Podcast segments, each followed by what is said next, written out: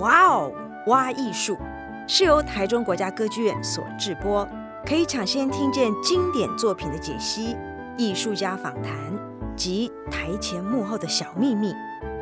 节目即将开始，但这一次不用急着收起会发出声响或发光的电子产品，只需要把耳朵放心的交给我，与我们一起挖掘艺术的无限可能。我是台中国家歌剧院艺术总监邱元，愿你拥有一个美好的领赏经验。欢迎收听大叔聊古典，我是彭博，我是玉婷。然后我们这一集要来聊贝多芬钢琴奏鸣曲的一个主题，那版本比较、呃、对，因为十二月的建宇要弹全本，然后在台中对中剧院那边弹全本，呃，十六号到二十三号。所以总共八场音乐会嘛，哦、呃，我们其实就针对这个主题，就是这八场音乐会，我们其实做了一个也也不是小，其实不小，这个版本比较版本擂台，大型版本擂台这样子。对，我们一次拿贝多芬的三十二首钢琴奏鸣曲，天哪，一定要玩全集就对，对，因为他弹 个要怎么比？因为说真的，要听完真的蛮困难的。对，我觉得比较多是观察吧，比较是漫谈，说这几年到底是有谁。录了这个版本比，对，因为我们真的不可能就一首一首从第一首聊到第三十二首这样聊，对。对事实上也没有，也没有做到这么多功课啊。对，一首只能聊一分钟这样子，没有啊，就是说细部的东西，我我想很多东西，比如说你你看，嗯，一些音乐资料或者，因为其实三十二首的个性真的是大不同，所以你你要谈当然可以谈很深很多东西。其实我们之前三集已经聊了蛮多。就是从曲目上、乐谱上的一些细节来聊，所以钢琴家可能怎么处理这样。已经跑了一些了嘛，所以我们这一集就比较轻松啊，不要这么对 逼自己，不要一直逼听众，是又又是结构，又是曲式，又是调性的这样子。对，就是这个就就比较累。抒发对，因为其实听音乐听到最后，你还是末端最感受感受到那个感知力还是挺重要的。对，那当然就是。如果你是钢琴老师，或者是对你是学生，你带着乐谱去现场，当然就是一个直接接收这种专业知识的一个场域这样子。但对很多爱乐者来讲，其实就是那天晚上给你什么感觉，或这些曲子给你什么感觉，其实那个那个 feel 其实很重要，重要。所以，呃，我我我会带来过去这几年，呃，我我有注意到的，有看到几套贝多芬全集的这个。录音的发行，因为二零二零年是贝多芬年嘛，所以也有很多音乐家在就预计要在这一年呃做完他们的贝多芬计划，所以纷纷在这个时间点，从去年到今年啊、呃、做了这个贝多芬的这个录音的发行，全集的录音的发行。对，我等一下会聊到一些这些东西。那你要不要先聊一下你最喜欢的？Igor Levit，Igor 应该你有选吧？对不对？Igor Levit 一定有选。对，这几年的录音，但 Igor Levit 是一个很，嗯，他当然没有像 Trifonov，那我觉得他跟 Trifonov 是截然不同的类型。对，其实 Levit 也非常红哦，他在欧洲非常非常红，对，不会输给输给那个 Trifonov。但因为 Trifonov 之前来台湾就是。就除了就是声名大噪，没有他本来就是很有名了。对，他说又再更上一层楼，虽然跟音乐本身没什么关系，不过总之就是在台湾非常的有名气。所以冯总对他的音乐，因为我自己自己在柏林也听过他的现场演出，我知道他的能能耐，他的确在他非常呃，我觉得在非常专注的状态下，那个音乐的渲染力，还有音乐的那种。散发出来的能量是非常非常强的，处理音乐的细腻度是蛮蛮执着的。对，我那时候记得他刚出道的时候听的时候，我觉得哦天哪，好像就是又一个 Sokolov 出现的感觉。嗯嗯、对，所以他当然是非常寄予厚望啦。对，但他还没有出贝多芬的协奏曲跟奏鸣曲，好像奏鸣曲好像也没有，对，都没有。他其实还没有这方面的录音。倒是 Ego David 很快的就在 Sony 发行了。贝多芬全集，我的天哪，真的好快！因为 Igor Levit 在嗯，Sony 其实也发过，比如说郭德宝变奏曲啦、帕蒂塔这种巴哈的作品而已。他现在在欧洲非常红啦，就是音乐会或什么，其实都很难买到票。对，而且 Igor Levit 才一九八七年生的，还很小哎哦，那非常小。那他出道之前其实就是汉那个 Goske 那个哪里汉诺威音乐院的这个那个王呃王牌教对王牌教授的助助教，对他因为呃因为我认识，就我之前带来另外一个音乐家 Lifshitz Michel Lifshitz 也是同样那个助那个王牌教授助教，他手上有三个助教，对，所以这三个助教。就就反正里面两个现在都就是有在到处演出这样，尤其 Levit 真的是线上的钢琴哦，真的是超红的，真的超 A 卡。我听说他明年要来了，反正因为我没抢到，所以就，但我还是推荐大家可以去听，因为我是真的非常欣赏 Igor Levit。呃，他这一套 Sony 的全集，呃，就其实顺的，他是顺的时代的啦，所以其实也就不像呃白建宇的 case。他有变换他的曲序，那我突然想到法是不是因为法国的音乐家？呃，白键当然不算法国音乐，但是他住在法国啊三十几年了。因为我记得之前有一位那个 Guy，就是一个法国的音乐家，他录贝多芬全集也是跳来跳去的，就是他的那个八张 CD 里面的曲序并不是照着时代，就是。贝多芬的创作年代曲序，所以还蛮有趣的。那相对比较起来 Levit 就比较对传统、中规中矩这样子，嗯、反正就顺着年代把它排好录完。对，呃，这套录音其实是我应该说，嗯，二零二零的整个这个应该说庆庆祝活动吧，不知道就一窝蜂的这个贝多芬专辑发行的这个活动当中，我最激赏的一套。对、嗯、我，我觉得。呃，如果当今你要找到一位非常 intellectual 的钢琴家的话，啊、呃、Igor Levit 一定是榜上有名。哦，你刚刚提到 intellectual，对，哦，就是蛮适合的。他很自信，对他的音乐其实非常的稳固，而且非常的，我觉得，当然就是以听的角度来讲，就是凝那个凝聚感非常强。但他不会有太多的一些啊、呃、情绪的一些嗯、呃，怎么讲一些。情绪化的东西在里面，他就是非常的结构上面的东西，非常的精彩。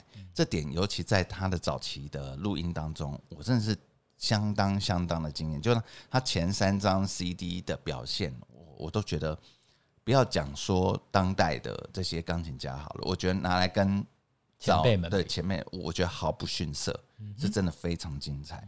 当然就是说，你说后面的什么呃呃汉马克拉维啦那些，嗯。呃，热情啊，对那些华德斯坦啊那样子的作品，它的诠释的面貌，在我们的眼中是比较偏向，好像浪漫主义一点的，嗯、或者说比较往个人内心走去的一点的，这这种面向的东西，当然它的诠释的面向就很多，所以你可能听吉里尔斯觉得很棒，你听巴克豪斯觉得很棒，你听就是不一样的，跟人家他有很多不一样的，因为放了很多情绪在里面啦，所以。展现出来的，所以这种 intellectual 的他的呃诠释方式，其实会特别反映在贝多芬早期.这些可能更着重外观上的均衡，做外观上的这种优雅的风格，嗯，他会显得比别人更加的有有想法，对不对？就是说他，他他所呈现出来的那种。呃，对于越剧和越剧间之间的关系，或是那个拿捏的结构感，嗯、是特别在这个方向上应该比较特别出众了。对，而且很令人放心，嗯、就是他就是想的很清楚，而且他的技巧也做得到这些东西。所以，呃，我我当然技巧很多人都做得到，但我觉得是那个想法，那个想法是真的非常的，嗯，我觉得可能有很多音乐家想要做到这样子，但可能做。执行上，对，执行上，然后，嗯，或者说，对不起。就是，或者是说，他的那个音乐上的那个知知性的结结构的整合上面，其实并没有办法做到这样子。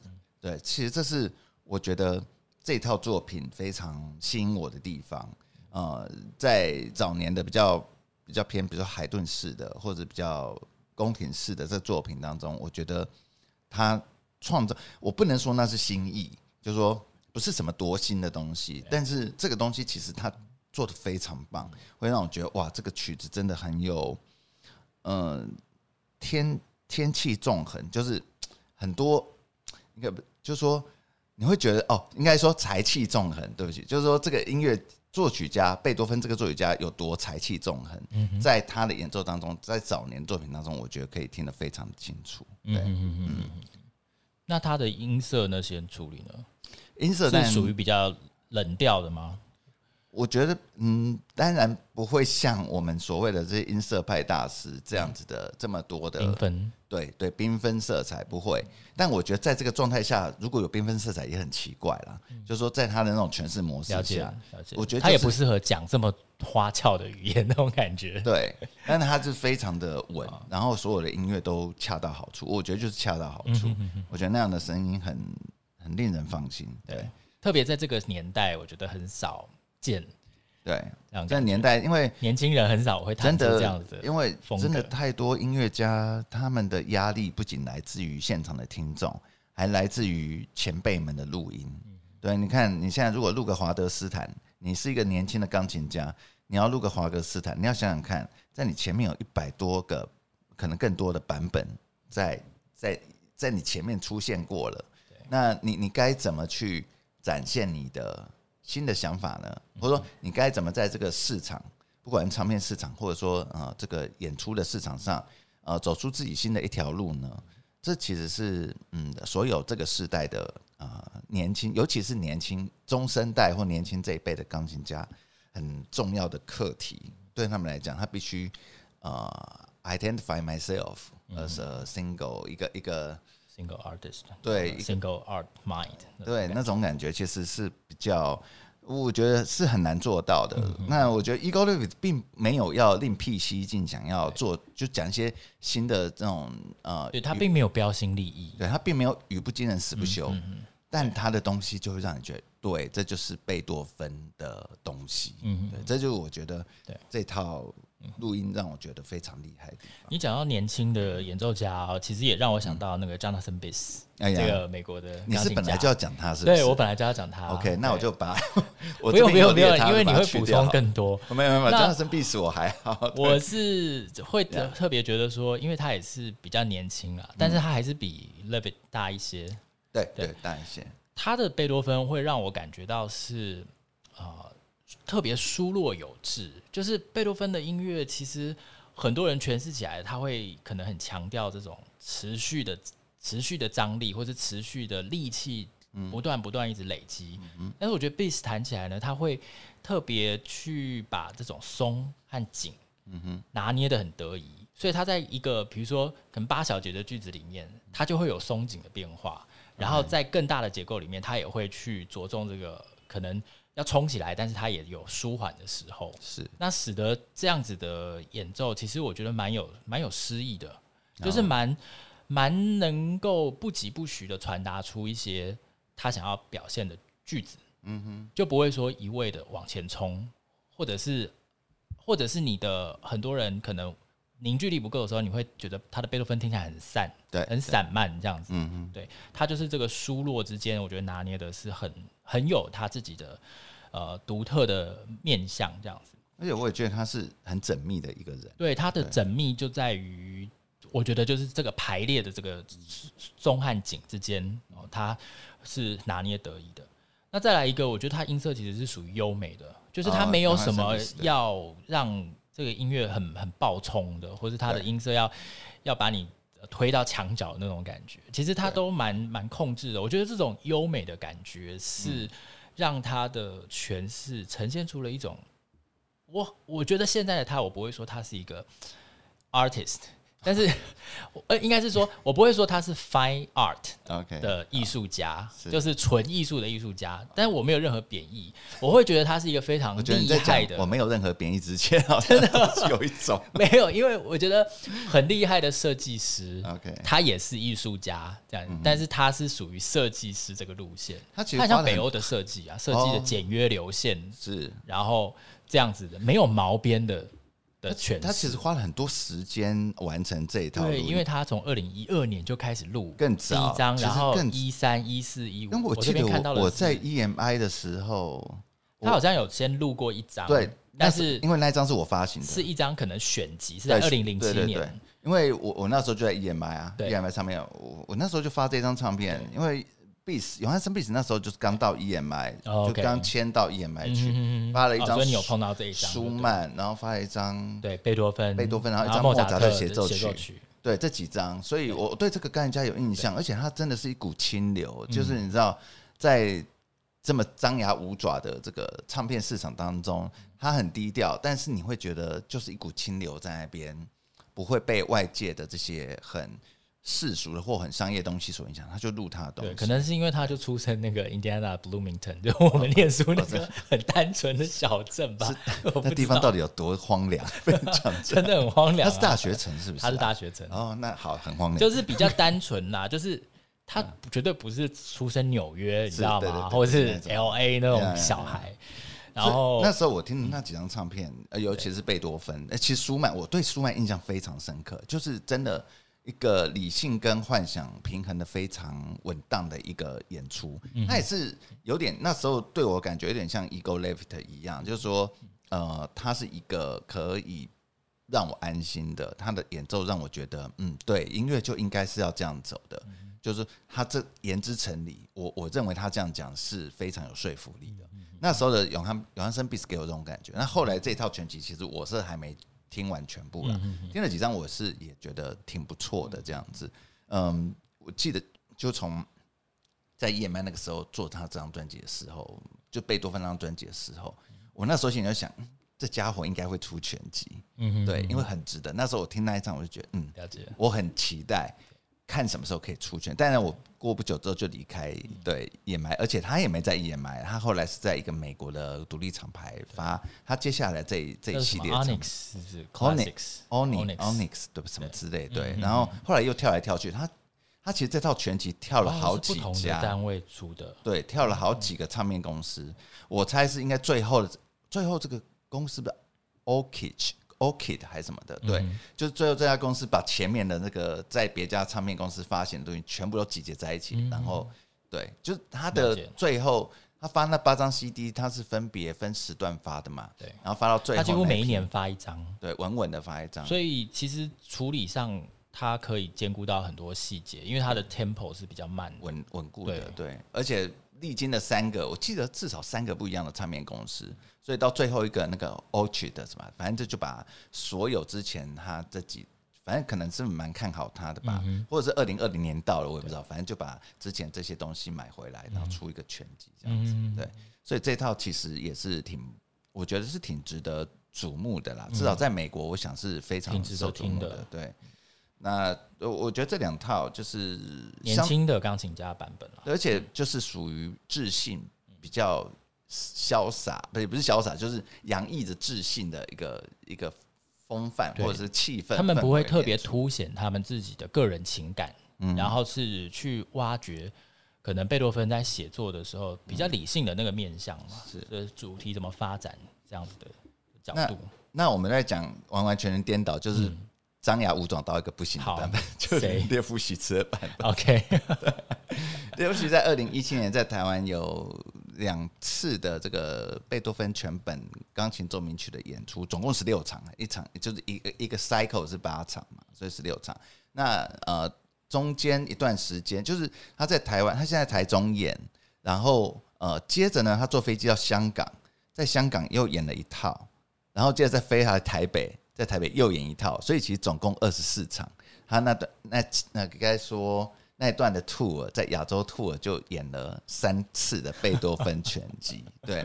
那在香港的那一套，香港大学就为他录音，对。然后录音之后做了后级呃处理之后，就是我们哦直接就发行了吗？对，就是这一套。所以这套是现场录音，对，非常精彩的现场录音。那那我刚才说张牙舞爪，说他的确是挺张牙舞爪，就是说。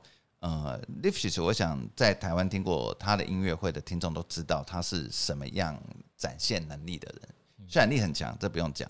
但他对音乐的诠释其实是非常强烈，而且非常主观主观的。对，所以我相信就是会有两派人马，要不然就非常的震慑于他的那种音乐的一个想象力，要么就是完完全全不信这一套。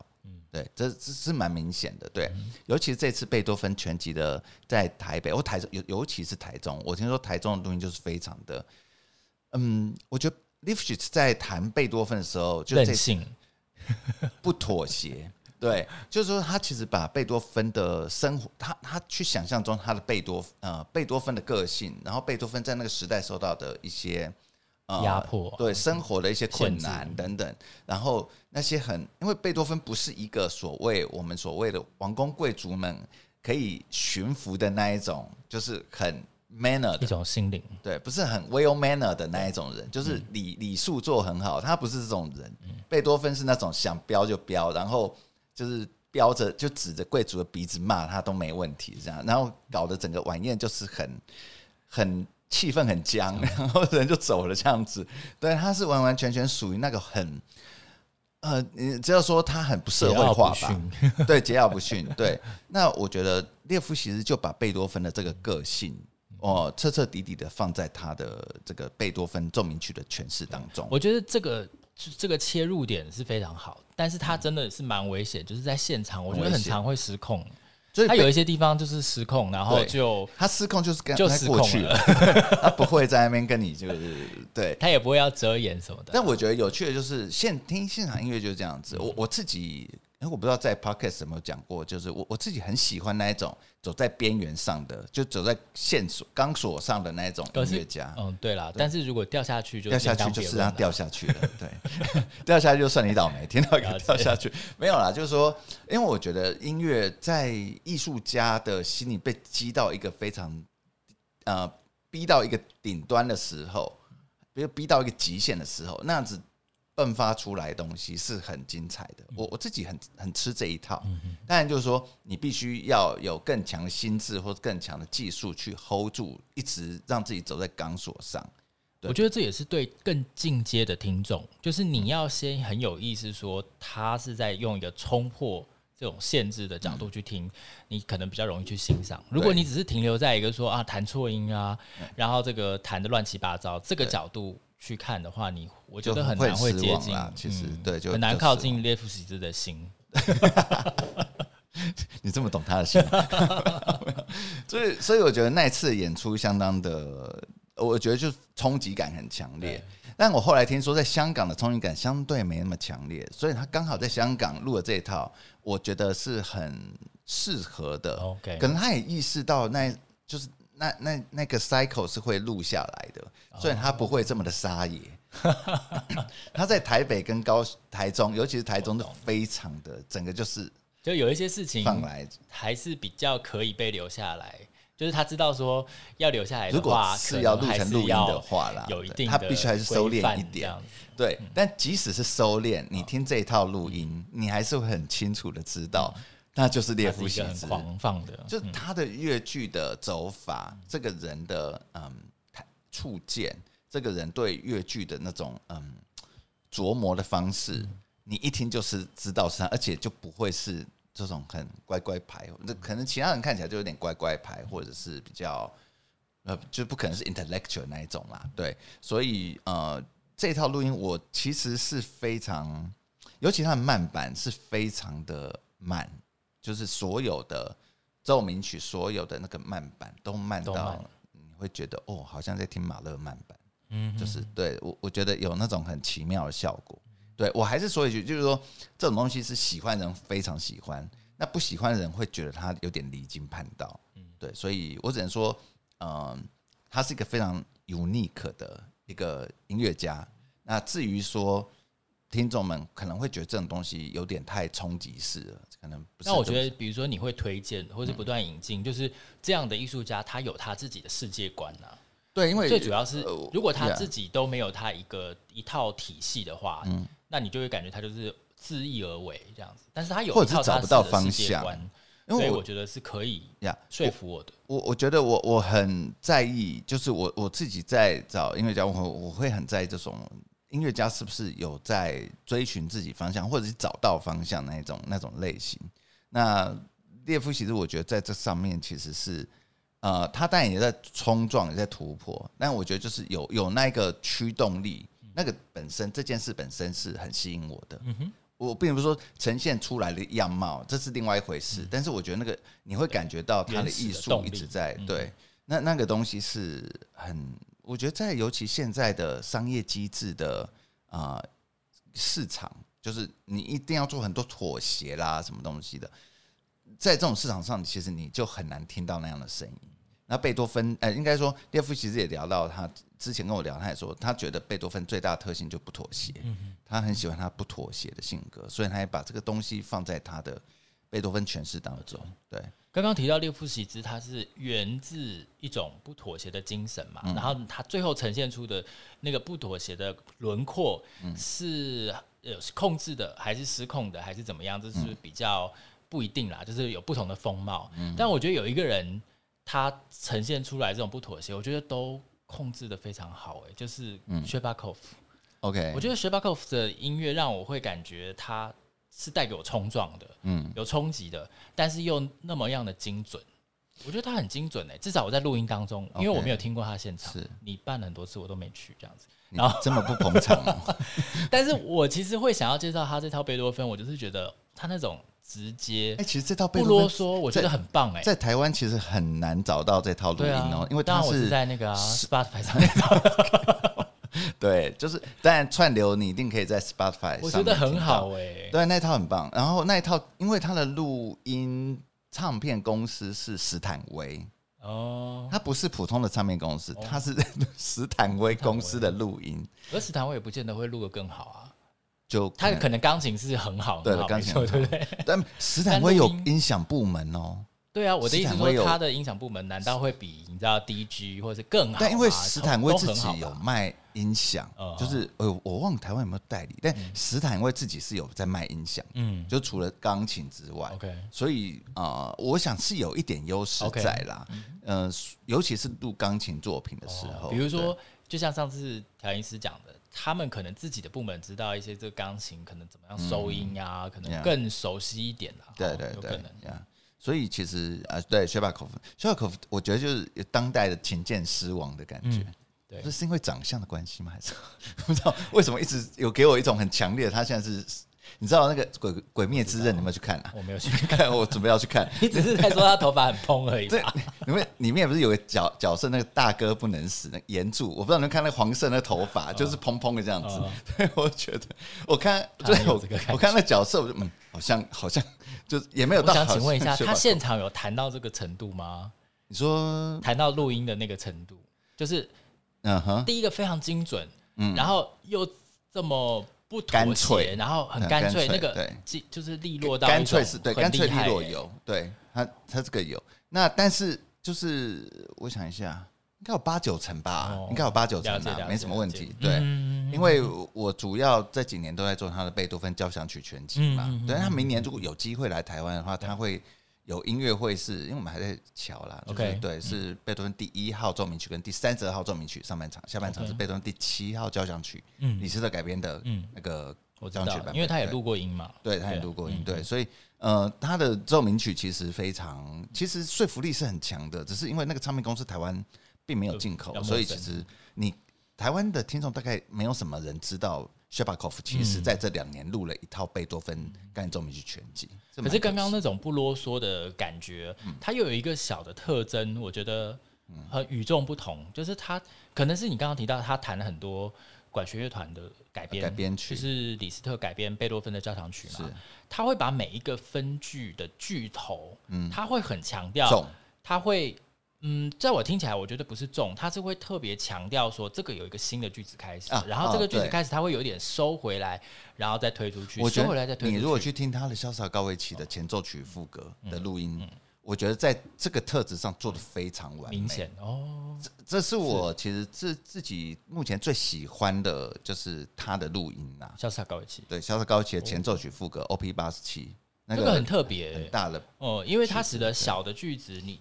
就是会非常分明，条理分明。嗯、然后我我刚刚会想到，就是说，如果你是一个乐团，嗯、你必须每个乐器出来的时候，你是要能够被提点出来的，对，层次是很多。所以它这个分句方法是，嗯，我觉得在其他钢琴家手下不会这样听到的。嗯、那有可能是用器乐的角度来分句，这样的感觉。反而这样子的分句方式是很好被听众消化的。对，是很好被听众消化，就是听众会很容易听懂这个地方的哦，一个一个东西又开始了，或是看落这样子，甚至那个越剧的个性都很清楚，嗯、就是就是爱恨分明，或者是那种表表情图像是很清晰的，很清晰。这跟很多呃钢琴家比起来，我觉得 Sherbakov 这套的录音有这方面的优势。嗯嗯嗯，对呀，对。然后那种呃，我刚刚提到他还是蛮冲的嘛。嗯。那我觉得我可以用当时其实贝多芬他的创作过程当中所谓。狂飙精神本来在那个时代就是不断发、嗯哦、发酵出来，我觉得薛巴科夫就很有那种日耳曼的那种狂飙精神这样子。但我们已经聊快三十分钟，我们还没聊到我们的主人怎么办？啊，真的吗？我觉得薛巴科夫就是主人啊，还有主人啊。白键，你是说白建宇？白建宇，我们不是聊了五集了吗？okay, 我今天没有准备。OK，没有白建宇，当然是这套录音我自己也是非常喜欢啦。OK，我我来聊这套录音，嗯、因为。呃，这套录音是二零零六年、零七年发行的。嗯、我我觉得很可惜的是，它 De 嗯是在 Decca 发行的嘛，哈、嗯。Decca 国际版其实并没有发全集吧，还是说只只发了一次？然后就我觉得 Decca 有点啊、呃、underestimated 这套录音。嗯哼，他好像觉得我不知道没有太重要。但我觉得被白敬宇好像直到现在这几年在那个 Decca。啊，DG 他在这这几年，DG 发了一些片子之前，其实你要找他的东西，其实并没有想象中那么好找。对他，好像 DG 比较看重他这几年才对，因为之前你你会看他的作录音作品散落在各个唱片公司，但不管是哪个唱片公司，对他的作品好像就是他的录音好像并不会是一个 spotlight，就是会有镁光灯打在身上，这么多宣传让他被。曝光度，这么高。即使是 Decca 发了这一套贝多芬全集，而且分了四次发，后来又集结全集，这样子也都没有。可是他全集也是发在 Decca 吗？对，是发 Decca。我我我自己是买那个呃韩韩国版哦，韩国版。对，我我其实不知道那国际版有没有发。对，因为韩国版有发嘛，而且不贵。对，所以我不知道应该会把那个台中歌剧院那边。到时候应该十二月应该现场会卖这一套，嗯、我自己是非常非常推荐这一套的，嗯、就说，嗯，我觉得白建宇的弹奏是非常大气，对对，然后非常雍容华贵的，但又有深度，就说不是那种，因为有人、就是、他的情感是很深的啦，对，很丰沛，而且很深，然后最重要最重要对我来讲，白建宇这套录音。如果我我整个就是一整听下来一个瞬间的一个形容词，就是他非常沉得住气。嗯，就是白建宇的诠释是非常不是结构的稳固，那个沉得住气，而是你会觉得他这个气韵非常的，他就是一个也不说老人，就是真的出就上了年纪的，我怎么一直在？就是说成熟的人的一种风韵韵味，那种音乐的韵味就。就会提炼在他的每一首啊奏鸣曲当中，所以你从第一首开始听，他其实他这套录音的排列也非常的啊、呃，也不是说杂乱，就是他有他自己的系统，不是我们常常会看到这种从第一首排到第三十二首这样子。对，其实也跟他的音乐会排序是不一样的。对，也想必在二零零六零七。他已经进行过第一次的排序，然后之后的全集又有新的又有新的想法，这样就是一个源源不绝的想法。人要可能过了一个年纪，比较能从容吧。他的那种从容，对对对，那个从容是对于就是那时间的流逝，他有不一样的看法。对，就是你刚才说那个永汉生 beats 不毛躁，我觉得那个那个白建宇才。真的真的是不毛躁，对，而且更就是更不毛躁。他的音乐对我来讲，就是有一种很，呃，我不知道是不是，就是你会觉得呼吸是非常的，呃，流畅嘛？我觉得比较难形容的感觉，但你会觉得他有他的一套自己的非常对白式呼吸法，白之 呼吸。我我要去看《鬼灭之刃》了，所以现在满脑子都是什么？怎么这样？对，我觉得白建宇这套我自己很喜欢。对，那所以我想台。台中歌剧应该到时候会把它拿出来，就是对啊，销售了。对，这一套其实还蛮值得关注的，这样子。对，有一个人，我觉得我举出来，但是他也不会跟大家有什么竞争，因为这个已经过世了。我其实很喜欢这个钢琴家，但是好像在过去四十七集里面我都还没提到，就是卡钦这个，这个他其实是美国籍的钢琴家，这样子。那这个 Julius 卡卡钦。他的大家通常都是听他的布拉姆斯，布拉姆斯，他的布拉姆斯比较被大家所知道。对，那贝多芬他只有录过钢琴协奏曲，对啊，我但是奏鸣曲好像只有录个两三首而已，比较常听到的是第三十二号。哦，但是因为我个人很喜欢他的诠释，就是他的诠释总让我感觉是是一块大理石，但是大理石中又有雕花，就是你必须要有那个宏观，你才会有那种大理石的格局。嗯，但是要有很好的技术，才有那个雕花的精工这样。对，因为他技巧真的很好哎。嗯嗯，但是他的弹奏你很少会说他技巧很好，因为。他的技巧早就远远超过了，或是他其他方面的才华早就远远超过了所谓技巧好的。对，听卡沁的东西其实不会联想到技巧两个字，对。但是事实上他的技巧非常好，比如说他弹舒伯特的《流浪者之歌》，嗯哼哼，然后呃弹贝多芬的，就是你你都觉得他就是完全是辩才无碍的。莫扎特的协奏曲啊，对，完全是说话辩才无碍的。但是你不会觉得你只停留在这个地方，因为他有他有很丰富的内容。来定他贝他的布拉姆斯的独奏作品真的是相当的，嗯，言之有物，嗯，对，而且是整套的。他我我记得现在对布拉姆斯是好像是整套对整套的都非常精彩。特别他在处理一些比如说附点的，像那第三十二号很多附点的余韵嘛，噔噔噔噔噔噔，他的那个那个余韵的节奏感，然后还有这个水平的旋律线，就是方方面面都。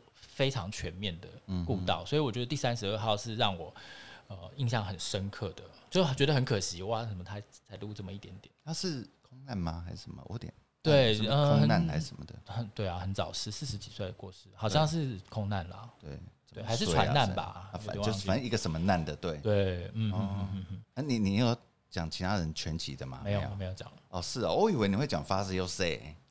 呃，我没有留给你讲，我我其实也没有讲，他就是他就是个天才钢琴家，然后他他的结构不是他的诠释很很特别，特别对对，就是很特别。那如果说大家有闲钱的话，可以买那一套来听。我是你这个推荐好 好好像叫大家不要去买的感觉，谁会有闲钱呢？去买？对，这个年代没有 Fazio Say 真的是他提供另外一个 option，就是啊一个观点。我觉得我会很想听他的现场。